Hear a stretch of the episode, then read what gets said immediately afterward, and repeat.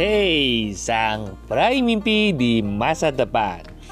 Kembali lagi nih bersama saya Eleos Theophilus dalam podcast saya yang bernama What's on My Mind by IT. Langit mulai menunjukkan warna aslinya dari terang menjadi gelap secara perlahan oleh karena hilangnya cahaya matahari.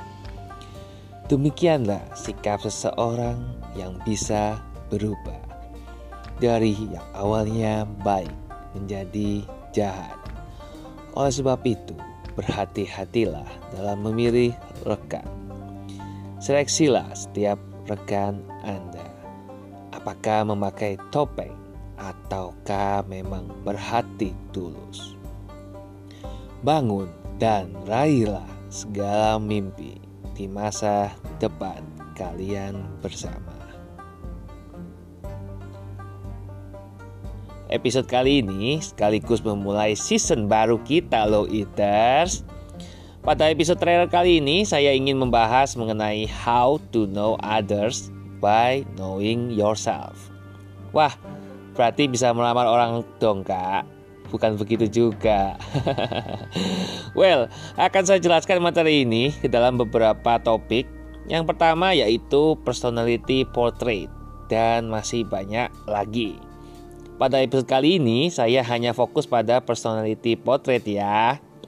Perlu diketahui bahwa hanya ada satu eaters di dunia ini, tidak ada yang lain.